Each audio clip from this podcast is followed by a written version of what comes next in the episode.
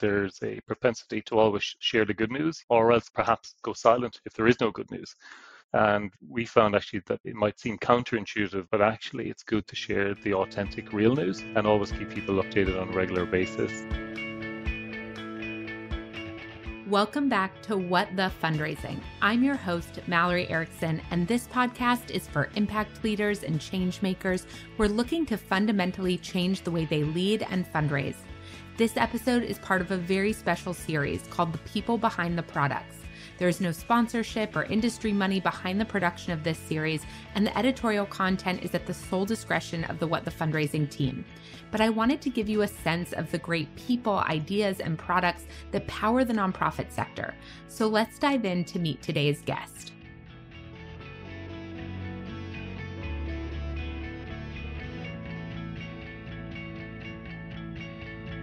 Welcome, everyone. I am so excited to be here today with Owen O'Doherty. Owen, welcome to What the Fundraising. Thank you so much, Mallory. It's an absolute pleasure to be with you. It has been great to learn a little bit about DonorSee recently and learn a little bit more about your work. But why don't you start with just orienting everyone to who you are, what you do, and what brings you to our conversation today? Sure. My name is Owen O'Doherty. I'm the CEO of DonorSee, and DonorSee we'll get a little bit into later. It's a fundraising platform for nonprofits. It's really cool, very unique, and it offers a way for nonprofits to engage and grow their own community, but also find new donors. But my own background is long and varied, I would say. I come from a product development and design background, but always with a passion for product for good and technology for good. Prior to DonorSee, I founded a health tech software platform for family caregivers and for multidisciplinary care teams looking after people. And I ran that for six years, building up a international user base on it. That kind of came from a personal experience as well. My mom was ill at the time. We were a family of family caregivers. So it kind of that's where the idea for that came from.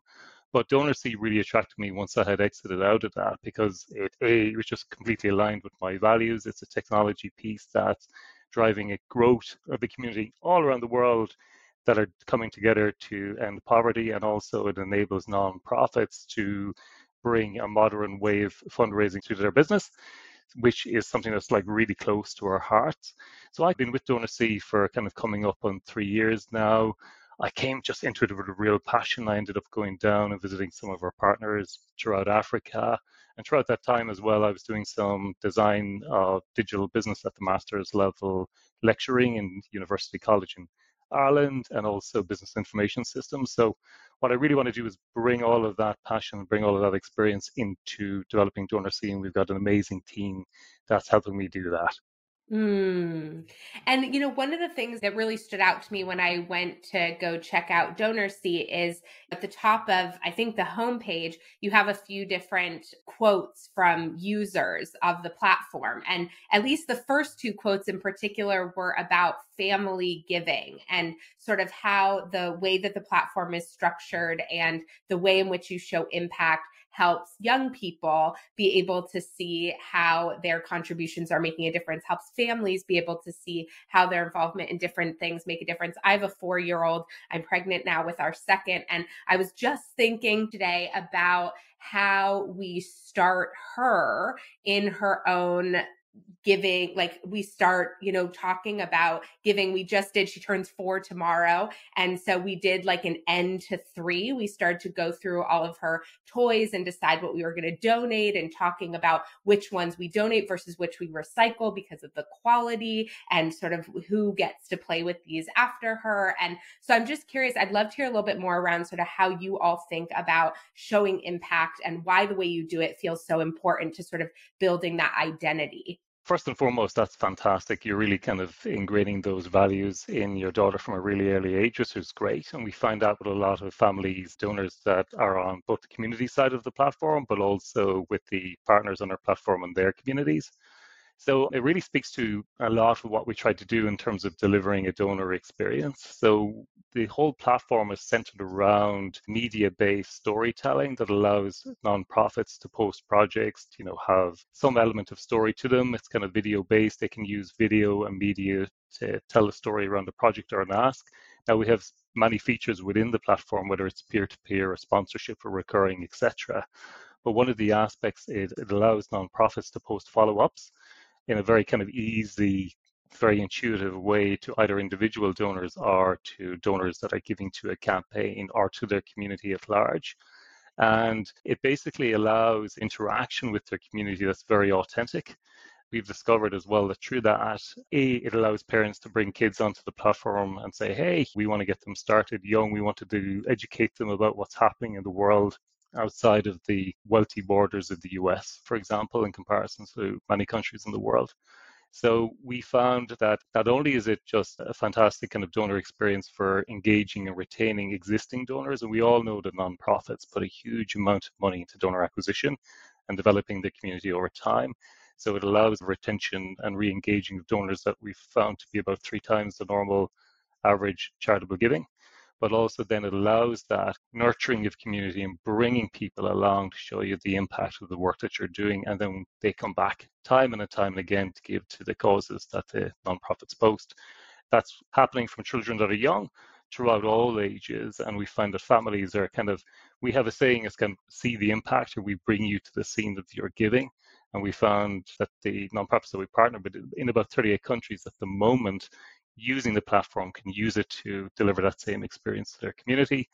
And then they can pick up additional donors and find new donors from our own community, which is on the, the donor community side of the platform. So it's an experience that's working. I think there's a lot of data out there to suggest that coming away from that old traditional model of giving to a more interactive, authentic, kind of responsive framework is the way to go.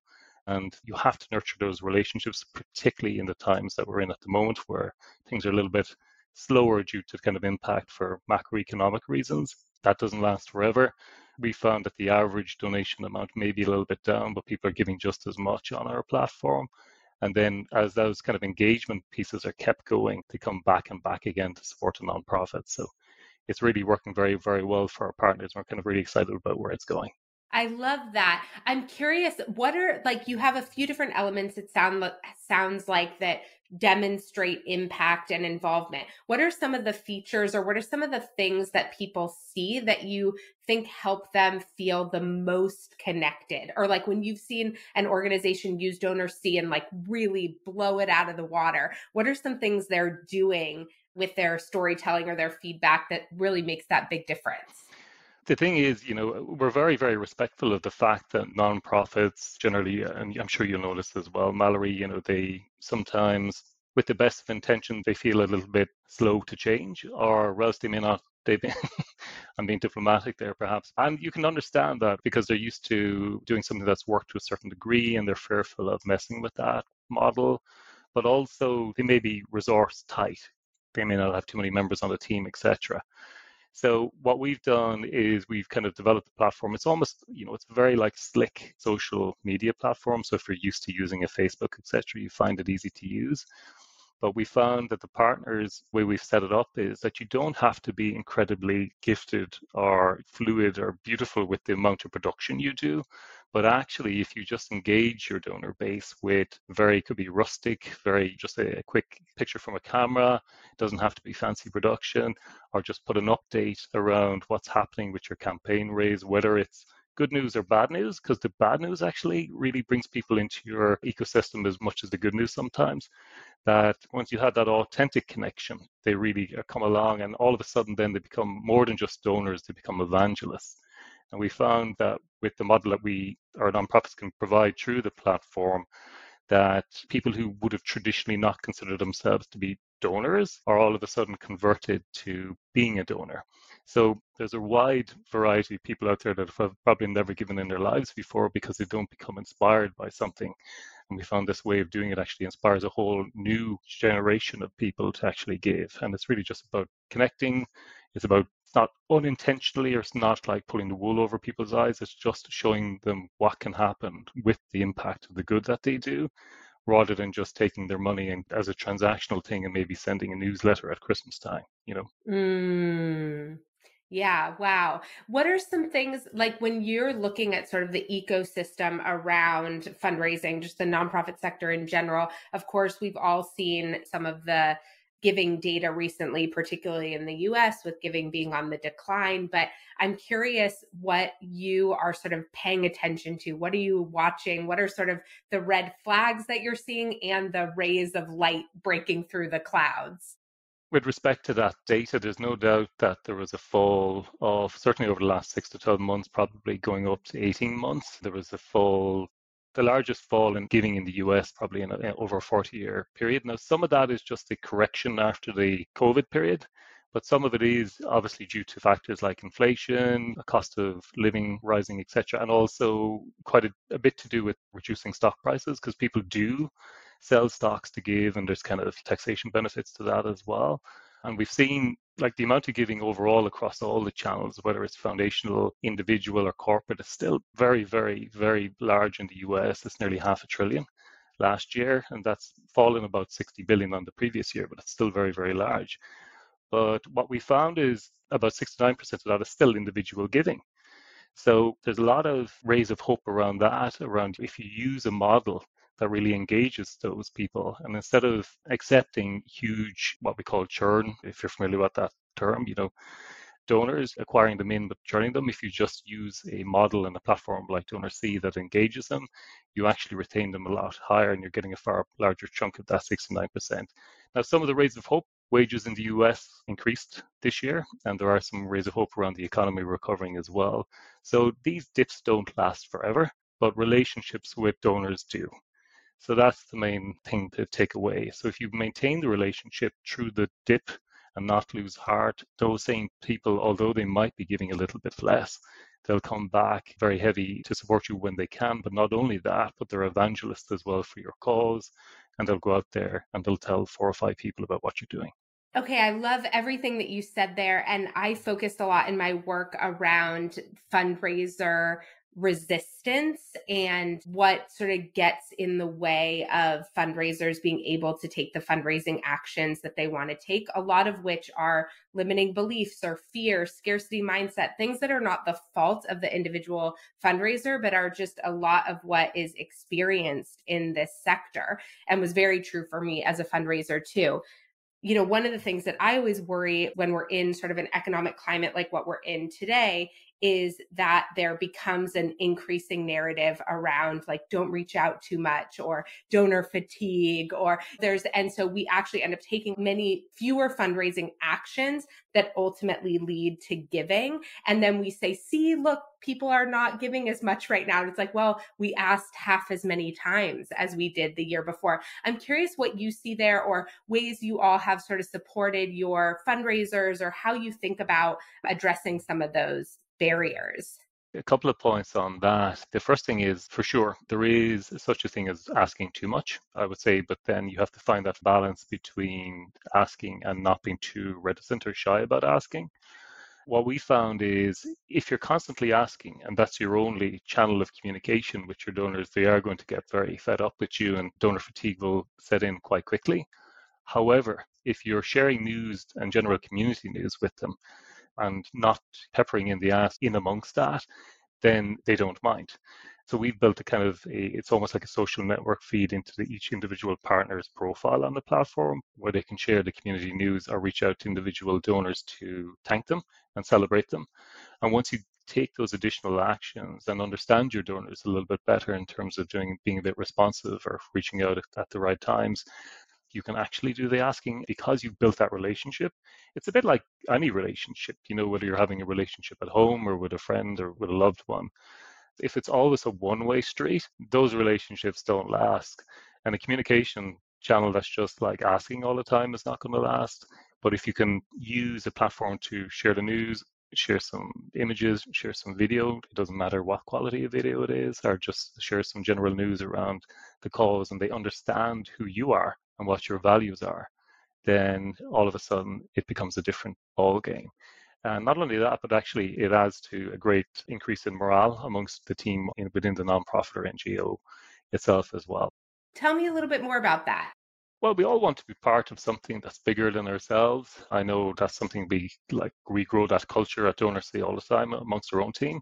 And one of the things actually we we do as well to support the nonprofits is we have like a fantastic marketing, fundraising strategy and content team. We've some ex Meta workers and people who've worked for Facebook that have come to work for us and decided to use their talents in something else. So we use those teams to support our partner profit, our non-profit partners as well. And what we found is that, you know, and I found this amongst my own team, and it's the same with myself. We've come at this with a mission and with a passion. And anyone who gets involved in any non-profit comes at it with the same degree of passion in their heart for the most part. They really believe in the mission of what they're doing, and they believe ultimately that's why they got into it in the first place. So when they they're also part of the platform, they also see all of that, and they're also part of sharing the information as well. So they become more entwined in their own mission, and then become more passionate, and all of a sudden the energy is higher and that energy transmits into the communication that goes out into their own community and that translates into more engagement with their asks and their campaigns etc which ultimately means more raising and more impact for the organization I agree with everything that you're saying there. And I love sort of thinking about framing that way. I mean, I say a lot that I don't think donor fatigue is about the amount of communication, but the type of communication. And if your donor are fatigued, it's probably because you're doing exactly as you said, just like asking, asking, asking, and then saying, oh, I don't want to bother them in between. But those are the communication elements that are really important for that feedback loop, that deepening of the relationship and building their sort of identity and association is there anything you think nonprofits and not again not that's a fault of their own but kind of like a myth in the sector that we get wrong about how we create community or identity or belonging through the types of stories that you share I think probably the biggest myth is that you should only share the good news, or there tends to be two types of communication. Sometimes it can be the crisis communication, something is really disaster and needs your help, and that, that there's obviously a place for that but also then in terms of when the ask is made, that there's a propensity to always share the good news or else perhaps go silent if there is no good news. And we found actually that it might seem counterintuitive, but actually it's good to share the authentic real news and always keep people updated on a regular basis. That's one thing. And then generally, I would say there's still a bit of people are, you know, understanding there has to be a change. The modern consumer is a lot different to the consumer even five or 10 years ago. Like if you go back to 2020, there was about a 93% increase in the consumption of web based video in 2020. That has translated into, a, if you take out the ask perception for people's minds, but that's translated into about 90% of people expecting to hear more from brands that they support, whether it's nonprofits or not. And media based stuff is the obvious way to do that.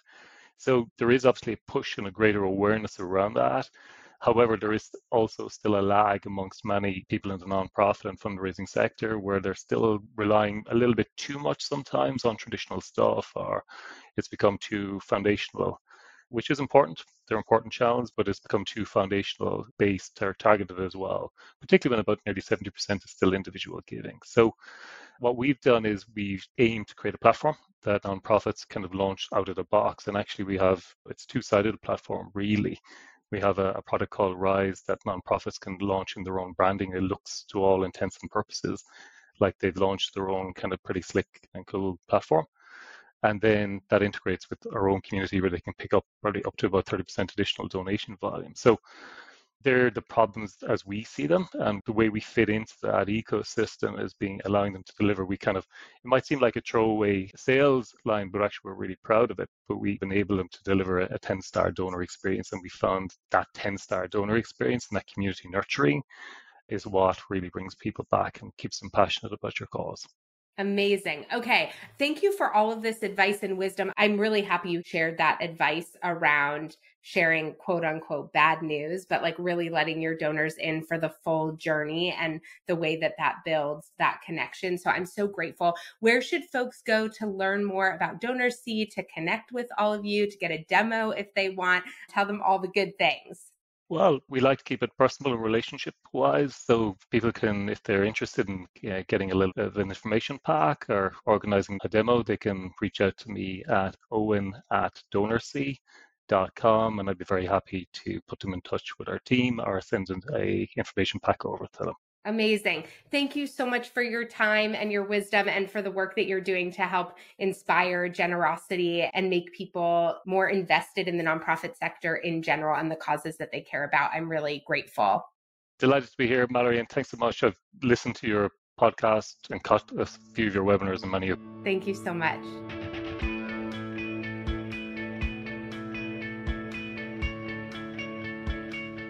Okay, friends, I hope you enjoyed this special episode of The People Behind the Products.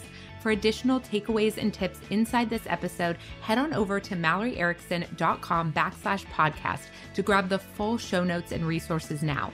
You'll also find more information there about our amazing guest, Thank you for spending this time with us today. If you enjoyed this episode, we would love it if you would give it a rating and review and share it with a friend. I'm so grateful for all of my listeners and the good hard work you're doing to make our world a better place. And if you miss me between episodes, stop by and say hello on Instagram under what the fundraising underscore. Have a great day, and I'll see you tomorrow for another episode of The People Behind the Products.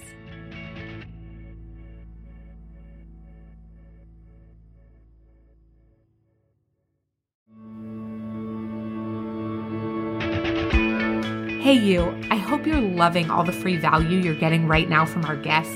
And speaking of free value, I've raised millions in the nonprofit space without sacrificing my integrity or my alignment.